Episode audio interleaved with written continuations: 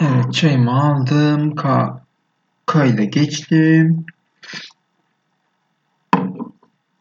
Başladım. An itibariyle tek başıma yapacağım bunu. Birazcık zor olacak. Çünkü Doğukan falan filan birbirimizi bayağı gazlıyorduk yani bir şeyleri konuşmaya. Gerçi dün uzaktan podcast denedik. Ancak çok da başarılı olduğumuzu başarılı olduğumuz değil de birazcık Doğukan'ın morali yerine gelmedi. Çünkü bayağı kendi tabiriyle eti değmesi gerekiyormuş bu podcast'in beraber yapılabilmesi için. O sebeple tek tek yapacağız. Öncelikle hepinize merhabalar diyelim. An itibariyle yeni bir projeye geçme kararı aldım ben. Ben aldım bu kararı daha doğrusu birazcık. Ya benim fikrimdi. Doğukan'a dedim ki abi biz bu insanlar zaten deli gibi içerik arıyorlar. Biz de böyle bir şeyler hakkında konuşalım. Böyle arada bir çay sesiyle kesesini falan filan atalım. Böyle rahat rahat takılalım. Bir şeyler anlatalım. Ama tek başımıza anlatalım. Bu uzaktan olmayacak. Bunun ismini de Fuck Corona Yes Podcast ya da ee, belli bir yaşın altındaki dinleyiciler için No Corona Yes Podcast şeklinde bir proje adı altında yürütmeyi planlıyorum. Bakalım ne kadar olacak hiçbir fikrim yok. Doğukan diyor ki ben alırım kaydı falan diyor ama onun içinde sıkıştırmamız lazım Doğukan'ı biliyorsunuz yani. Zorla içerik ürettiriyoruz kendisine. O sebeple böyle bir projeye başlayacağım. İlk kaydı ben veriyorum ki ben birazcık kayıt verince Doğukan aa benim de kayıt yapmam gerekiyordu falan desin. Konumuz e, marka kavramı. Ben normalde bunu şeyde anlattım aslında. Wachowski Uncut, Uncut adında e, adı altında Instagram TV videolar atıyordum ben. O videolarda işte bir süre sonra Instagram TV yükletmeyince o videoları o öyle kaldı. Drive'da 3 tane video duruyor. Ancak ee, orada anlattığım marka birazcık daha kavramlar üzerine girişti. Yani ne olduğundan birazcık da ben kendime aktaramadım orada. Orada da kahve içiyordum. Bu sefer sürekli kahve sesiyle kesiliyordu. Bu sefer çay sesiyle kesilecek. Öyle olunca işte kendimi iyi aktaramadığım için orada birazcık daha rahat bir ortamda aktarmaya çalışacağım. Yine bence başarılı olacağımı sanmıyorum bunu aktarmada. Ama yani deneyeceğiz şansımızı. Yani denemekten çok da bir zarar geleceğini zannetmiyorum. O sebeple marka kavramı anlatacağım bugün sizlere. Şimdi öncelikle konuya girecek olursak markanın ne olduğundan bir bahsetmemiz gerekiyor. Yani marka deyince aklımıza gelen ilk şey işte Apple veyahut ee, ne bileyim işte Amazon, Elon Musk'ın işte Tesla'sı falan filan. Yani genel olarak Elon Musk da yani Tesla veyahut şey diye işte Solar City falan filan var da genelde Elon Musk'ı biz Tesla ile veya SpaceX ile tanıyoruz. Ee, ya böyle şeyler yani genel olarak şirketler aklı geliyor. Peki marka dediğiniz şey şirketler mi olur? Yani ne sadece marka dediğiniz şey sadece şirketler için geçerli midir? Soracak olursanız benim buna cevabım hayır. Çünkü e, marka sadece bu demek değil. Biz bunun için yani bunu bu soruyu doğru cevaplamak için önce markanın ne olduğunu anlamamız lazım. Şimdi markayı biz ne olarak tanımlıyoruz? Marka dediğimiz şey aslında bir işaret. Yani şöyle açıklamaya çalışayım. Bir iPhone düşünün abi. Apple'ın yaptığı iPhone'u bir de aynı telefonun başka bir şirket tarafından yapıldığını düşünün. Bu ikisi arasındaki fark aslında marka dediğimiz kavramın eşit oluyor. Yani nasıl anlatayım? Şöyle anlat. Birazcık daha net anlatmaya çalışayım. Mesela bir marka düşünelim. Ne düşünelim? Twitch'i düşünelim. Bir de mesela Microsoft'un Mixer diye bir canlı yayın programı var. E, platformu var. Şimdi Twitch ile Microsoft'un yani bu ikisi arasındaki fark Twitch ile Twitch Amazon'un Mixer Microsoft'un Bu ikisi arasındaki fark aslında Amazon'la Microsoft arasındaki marka farkı. Yani marka dediğimiz şey aslında bu. Şimdi şirket peki sadece şirketler için mi geçerlidir bu? Ne sadece şirketlerin mi markası vardır? Yani İngilizcesi company'lerin bir markası vardır. Hayır. Commodity dediğimiz herhangi bir e, algıda ve yargıda bulunabildiğimiz her şeyin aslında bir markası olabilir. Bu herhangi bir insan da olabilir. E, herhangi bir meyve de olabilir. Örnek veriyorum. Herhangi bir tarladan alınmış bir muz ile herhangi bir muzdan bahsediyoruz. Chiquita muz. Yani bu üstünde mavi etiket olan Chiquita markası arasındaki fark aslında Chiquita markasının değerini belirleyen şey. Tabii değer dediğimiz zaman da akla çok farklı tanımlar gelebiliyor. Çok farklı tanımlamalar var. Çünkü marka dediğimiz metodoloji abi çok sabit bir metodolojiye sabit sahip değil marka. Ee, nasıl anlat, anlatabilirim bunu? Yani de brand value şeklinde bir şey yazdığınızda mesela Amazon brand value yazdığınızda önünüze ilk çıkacak olan şey bir Amazon markasını satın alabileceğiniz para gösterilir. Örnek veriyorum. Ancak sadece bundan mı bahsederiz? Yani value dediğiniz şey sadece bu değil. Mesela core value denilen bir şey var ki şimdi birazdan ondan bahsedeceğim. Aslında markanın temelini oluşturan şey. Yani temelini oluşturan kavramlar bütünü, değerler. O sebeple e, metodoloji çok sabit olmadığı için benim vereceğim şeylerle e, başka yerlerde göreceğiniz şeyler farklı olabilir.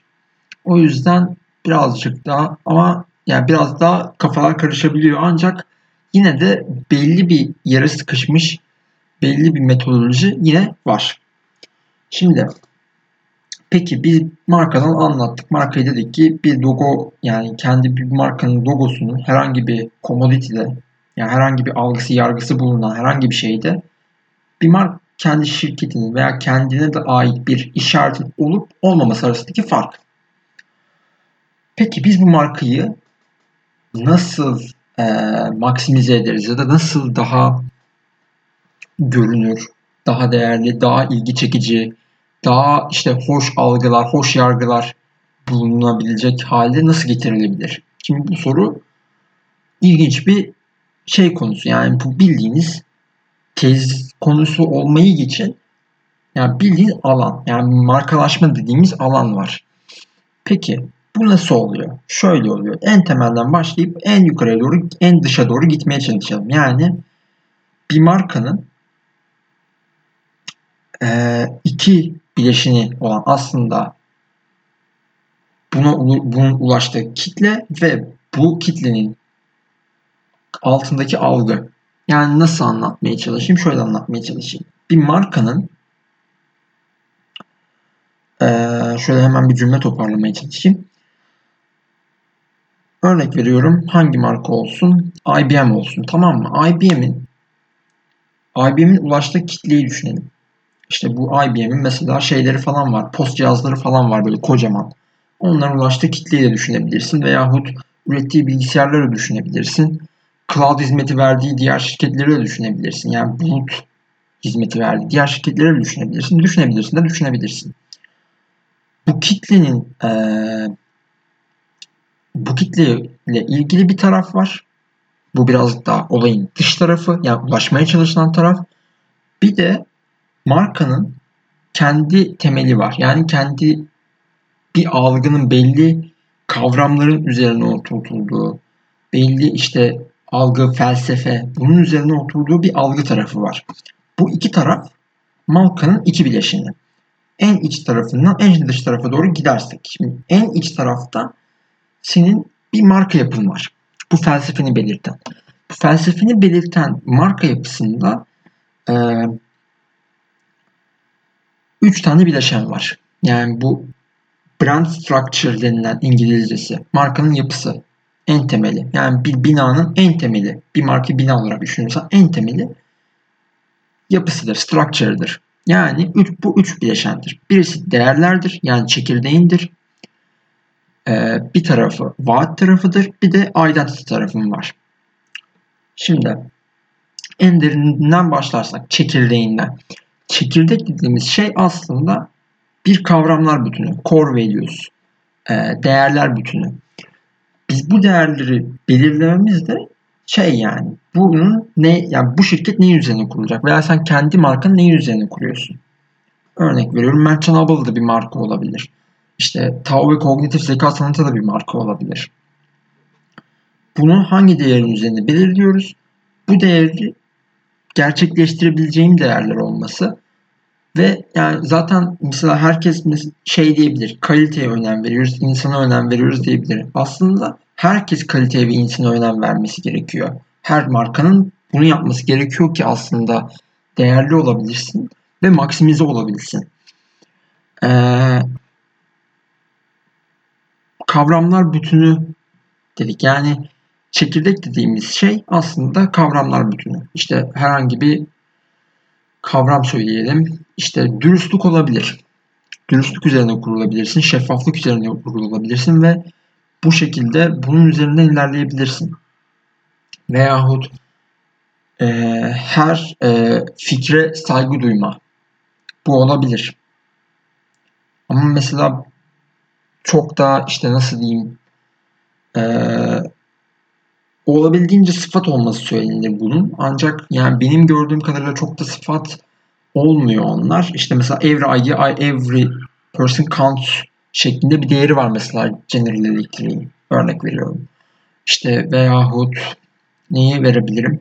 Apple mesela sadelik üzerine kuruludur. Bak bu mesela çok insanlık üzerine kurulu değil. Biraz daha ürün tarafıyla alakalı bir şeydir. İşte başka neyden bahsedebilirim? Ee, mesela her şirket ya kimi şirketler dikey hiyerarşiye sahiptir. Daha kurumsaldır. Daha böyle şeydir, sıkıdırlar. Kimisi de her insana değer veriyorum deyip yatay bir hiyerarşi kurabilir. Şimdi bunlar değişken ve senin bunlara karar vererek bunların olabildiğince azı indirgeyerek 6 tane 5 tane kavramı indirgediğin zaman bu kavramlara sonuna kadar bağlı olabileceğin kavramları ürettiğinde bu senin çekirdeğin oluyor yani. Kısa anlatabileceğim um, umarım anlatabilmişimdir diye umut ediyorum. Onun dışında işte çekirdek dedik. Şimdi gelelim bir vaatimiz var bir de kimliğimiz var. Identity'miz var. Vaat dediğimiz yer aslında bu da faydalar bütün. Yani senin ne fayda sağlayacağın. Biz ne yapıyoruz yani? Mesela yine General Electric bir örneği vereyim. General Electric diyor ki biz iyi şeyler yani dünyayı iyiye götüren şeyler yapıyoruz. Aslında bu çok daha kısa ve şey ama bu çok daha böyle şey nasıl diyeyim basit hali. Bunu daha da aslında maddeler halinde indirgeyebilirsin. İşte nasıl ne, ne diyebilirim bunun hakkında başka ne örnek verebilirim diye düşünüyorum. Veremedim şu an. 2 saniyede gelmedi aklıma. Neyse şimdi anlatmaya çalıştığım şey şu. Vaat dediğimiz şey faydalar bütünü. Yani senin ne fayda sağladığın. Bu faydaları da iki şekilde ayırıyoruz. Duygusal olarak faydalar, fonksiyonel olarak faydalar. Fonksiyonel olarak ne fayda sağlıyoruz? Yani ee, General Electric örneğinden gidelim. Diyor ki dünya için iyi, dünyayı daha iyi götüren şeyler yapıyoruz. Bunun fonksiyonel tarafı şu. Biz teknolojiyi ilerleten bir şeyler yapıyoruz. Yani bir şeyler yapıyoruz yani. İnovasyona önem veriyoruz. İnovasyon yapıyoruz. Bir tarafı da duygusal tarafı var. Biz dünyayı daha iyi yere götürüyoruz. Aslında olay tam olarak bu. Yani senin bir faydalar bütünün var. Senin bir fonksiyon, bu faydanın bir fonksiyonel tarafı var. Bir de duygusal tarafı var. Aslında vaat olan şey bu. Bir de kimlik tarafın var. Kimlik tarafında daha çok dışarıya nasıl gittiğinle ilgili, algıdan dışarıya nasıl gittiğinle ilgili. Gerçi faydalarla dışarıyla ilgili bir şey ama demeye çalıştığım şey şu. İnsanda oluşturacağın etkiyle ilgili faydadan çok. Yani insanda insanın kafasında oluşan şeyler, eşleşmeler. Yani nasıl anlatabilirim? Yani bir örnek veriyorum. General Electric, Apple, Amazon dediğinde insanın kafasında oluşan şey aslında senin eşleşmen. Bir de bu için sunum tarafı var ki sunumda bu kimlik tarafının e, nasıl gittiğinle alakalı bir şey. Kendini nasıl sunduğunla alakalı bir şey. Bu birazdan marketingle karıştırılıyor olabilir ama tam olarak öyle değil. Kullandığın kanallarla alakalı. Bu birazcık da strateji falan. Ama yani stratejiye en dönük olan taraf belki de sunum tarafı. Ee, yani diyeceğim şeyler hemen özetleyeyim. Marka yapısı dediğimiz şey e, çekirdek yani değerler bütünün sonuna kadar uyacağın yani ölümle uyacağın bir marka için ölümle uyacağın değerler bütünü bir taraf fayda tarafı bunun fonksiyonel tarafı ve duygusal tarafı var. Bir tarafı da kimlik tarafı ki kimlik tarafı da insanın nasıl gittiğiyle alakalı. Yani bu biraz da içeriden nasıl gittiğiyle alakalı. Yani insanın kafasında ne oluştu? Birazcık bu sanırım eşleşmeler imajla karışabilir ama imaj birazcık daha o insan tarafıyla, kitle tarafıyla alakalı bir şeyken identity dediğimiz şey yani kimlik tarafı dediğimiz şey birazcık daha bizim tarafımız. Daha açıklayıcı bir örnek vereyim. Kimlik dediğinizde direkt Türkçeden düşünün abi. Kimlik verdiğinizde ana adı, baba adı işte veyahut ee, her böyle şey kimlikte yazanları bitirsiniz. Ama imaj dediğiniz zaman akıla gelen şeyler kimlikte yazmayabilir. Mesela işte Mertcan Abalı işte insanın gözüne bakarak konuşamaz veya food podcast yapamaz falan böyle. Yani bu şekilde bir imaj yani biraz daha dışarıda oluşan şey ve bir, bu birazcık daha değişken bir şey. Identity dediğimiz şey biraz daha sabit bir şey. Sunumda insana nasıl gittiğine alakalı. Mesela Greenpeace'in yeşil yelekli insanları buna örnek olarak verilebilir. Structure tarafı böyle. En dipi bu şekilde oluşturuyorsun. Şimdi bunun üstüne ne koyman lazım? Bunun üstüne koyacağın şey abi bir markanın kendini nerede konumlandırdığı. Yani bir nevi rakip analizi gibi de düşünebilirsin. Ee, veyahut senin şu an olduğun yerden sonraki olacağın yeri hedefleme. Yani bir belirleme yani konumunu belirleme yani adı üstünde positioning, konumlandırma. Bu konumlandırmanın farklı şekilleri var yani farklı farklı şekilde yapabilirsiniz. Bunun işte tabloda işte Apple'ı koydun, Microsoft'u koydun, Amazon'u koydun. Apple işte şunu yapabilir tik ama Microsoft bunu yapamaz. Çarpı Microsoft bunu yapar, Apple bunu yapamaz şeklinde mesela bir tablo şeklinde de yapabilirsin bunu. İşte ne bileyim SWOT analizi tarzında bir şey de positioning'e yakın bir şey olabilir. Ya da şey de olabilir. Benim en çok sevdiğim, en net e, gördüğüne inan, görüldüğüne inandığım şey algı haritası ya da perception map İngilizcesi. Şöyle ki abi bildiğiniz lise zamanlarından bir tane koordinat sistemi düşünün x, y. İşte bir eksende iki tane zıt özellik koyuyorsun. Bunları bu iki özellik üzerinden kendi markanın ve diğer markaları konumlandırıyorsun. Bunun mantığı şu yani birazcık örnek vereyim. Mesela ee, pahalı ucuz. Yani ucuz ve pahalıyı yan yana koyuyorsun. Yani iki eksenin ucuna koyuyorsun. Bir tarafta da şey koyuyorsun. İşte örnek veriyorum. Ee, kaliteli den çok bilinirlik diyelim hadi. Ulaşabildiğin insan sayısına göre de yani az insan ulaşıyor, çok insana ulaşıyor da bir eksen olup bu eksen üzerinden belli şeyleri yerleştiriyorsun. Mesela bu perception yapılıyor. Positioning'i positioning'in yani çok farklı şeyleri var. Yani bu şekilde rakiplerini koyup işte rakiplerini belirleyip, kendini belirleyip, şu an olduğun yeri belirleyip sonraki yerini belirleme amacıyla iyi bir araç oluyor senin için bu konumlandırma. Positioning'e koydun mu abiciğim? Koydum. Positioning'in üzerine koyacağın şey artık yavaş yavaş product'ın oluşmaya baş product yani bir ürün oluşturmaya başladığında olay artık stratejiye gidiyor. Yani ee, nasıl yapacağız? Biz bu insanlara nasıl ulaşacağız? Veyahut kendi işte bir şirket sahibisin çalışanlara nasıl ulaşacaksın? Mesela çalışanlara sürekli eğitim vererek motive etmek. Bu bir strateji olabilir. Veyahut ee, belli işte Steve Jobs'ın mentaliteleri veya G'nin efsanevi CEO'su yeni rahmetli oldu Allah rahmet eylesin. Jack Welch'in ee, kazanma mentalitesi gibi mentaliteleri de mesela bu stratejilere ekleyebilirsin belli mentaliteler işte biz kendi ekibimize ne yapacağız? İşte yatay hiyerarşi uygulayalım. Mesela değerden çok bu strateji de olabilir. Yatay hiyerarşi de uygulayalım deyip e, kendi e, çalışanların mesine gidebilirsin. Veyahut kitleye gitmeye çalıştığın zaman kitleyle ilgili nasıl bir strateji olabilir? İşte daha belli bir kitleye gidelim diyebilirsin veyahut e, daha başka bir kitleye de gidebilirsin. Farklı farklı kitle seçimin de olabilir. Bu da bir stratejidir. Ama yani bu stratejide tabii şu önemli. Kitlede bütün evreni alamazsın. Belli bir kitle seçimi elbette stratejide önemli. Stratejini böyle oluşturuyorsun. İşte sürekli e, şeyi tetiklemek olabilir. Sürekli gelişmeyi zorlama tarzı üzerinden bir strateji belirleyebilirsin. Yani gelişme derken rakiplerinle beraber gelişme üzerinden bir strateji belirliyor olabilirsin. Örnek veriyorum.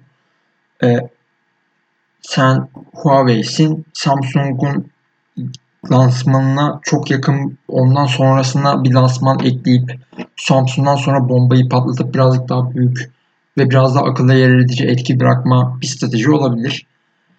Böyle stratejiler ve bu şekilde giderek böyle kat kat gidip marketing mixin yani pazarlama stratejini belirleyip bu şekilde insana ulaşıyorsun. Aslında bir markanın kuruluşu en basitinden budur. Peki bunu kurdun. Şimdi bu, bu kuruluşu. Peki biz ee, olan bir markayı nasıl analiz edeceğiz? Ben mesela e, General Electric'e staja başvurduğum için e, onun birazcık markasını falan incelemiştim. Bu birazcık Doğukan'ın fikri. Benim 2.29 ortalamam olunca General Electric'te yüksek akademik performans deyince kendini kanıtlamak zorunda oluyorsun. O yüzden e, bir nevi marka olayını şey yapmak zorundasın. Yani bir marka analizini şey yapalım, atalım, bir dikkatlerini çekelim diye bir Doğukan öyle bir fikir vermişti. Biz de uyguladık, attık bakalım yani ne olacak bilmiyorum. Mesela ben o mark bir öyle bir marka analizini mesela General Electric gibi bir şirketten bahsediyoruz. 125 yıllık bir şirket yani. Çok eski bir şirket ve ilk 20 yani büyük ilk 20'lerde bulunan her ne kadar son yıllar düşüş trendinde olsa da hisseleri yani brand value'su bu para olarak dediğim gibi var ya mesela Amazon brand value dediğinde çıkacak olan para o para her ne kadar düşmeye başlasa da ee, şu anda G yani ilk 20'de falan ve o G'nin markasını ben mesela 8 saatte falan analizini çıkartmıştım yani. Peki bu analizi nasıl çıkartacaksın? Bu şekilde en temelden gidip en yükseğe giderek olacak. Peki herhangi bir ne kullanmam lazım? Bunu ben mesela kafamdan mı atmam gerekiyor veyahut işte bir şeye bakmam lazım mı? Herhangi bir şeyi incelemem lazım mı? Tabii ki de incelemeniz lazım.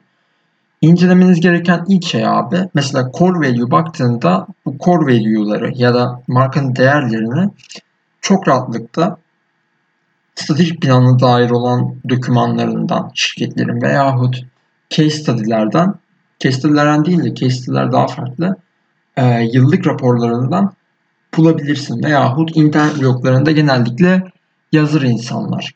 Oradan bulabiliyorsun. Veyahut işte annual report dedik, strategic planning dedik. About en kötü ihtimalle büyük şirketlerin about kısımları vardır ya böyle tarihinden falan filan bahseder. About'una bakıp bir şeyleri çıkartmaya çalışabilirsin. Büyük şirketlerin, küçük şirketlerin böyle genel yıllık raporları falan filan çok olmadığı için küçük şirketlerden bahsediyorum. Çok küçük e, brandlerden bahsediyorum. Yani mesela yeniden bir markalamaya girişeceksiniz. Rebranding dediğimiz. Yani bir marka yürümüyor abi. Senin yeniden bir marka kurup tekrardan yeni bir strateji belirlemen olabilir. Öyle bir durumlarda e, küçük şirketlere baktığında birazcık daha kendi kafandan çıkarman, biraz daha işin içine girmen gerekebilir e, stratejiye vesaire baktığında yine stratejik plandan bulabiliyorsun. Onun dışında positioning gibi daha iyi analiz çıkarmak istiyorsan burada önemli olan bir şey var ki o da ne? Case study ya da vaka analizi dediğimiz bir takım e, 16 sayfalık makaleler. Yani direkt bayağı adamlar inceliyor yani sana. Herhangi bir olay, bir vaka üzerinden G'nin işte yönetim tarafının nasıl olduğunu, herhangi bir işte e, farklı sorunları nasıl e, analiz edip üstesinden geldiğini veyahut yeni projeleri nasıl ortaya çıkardığı üzerinden daha kapsamlı şeyler, daha kapsamlı analizler çıkartabiliyorsunuz. Yani eğer bir marka analiz edeceksiniz, özellikle büyük markaları Apple gibi, General Electric gibi, işte veyahut IBM gibi, Amazon gibi vesaire, Coca-Cola gibi olsun vesaire vesaire. Bunları yıllık raporlama annual report İngilizcesi yıllık raporlamalar, stratejik planlar ve vaka analizlerinden çıkartabiliyorsunuz. 25 dakika olmuş. Muhtemelen çok kötü anlattım. Beni de dinlemeyeceksiniz ama olsun yapacak bir şey yok. Şimdiye kadar dinlediğiniz için teşekkür ediyorum. Kaydı kapatıyorum. Bir sonraki podcast'te görüşmek üzere.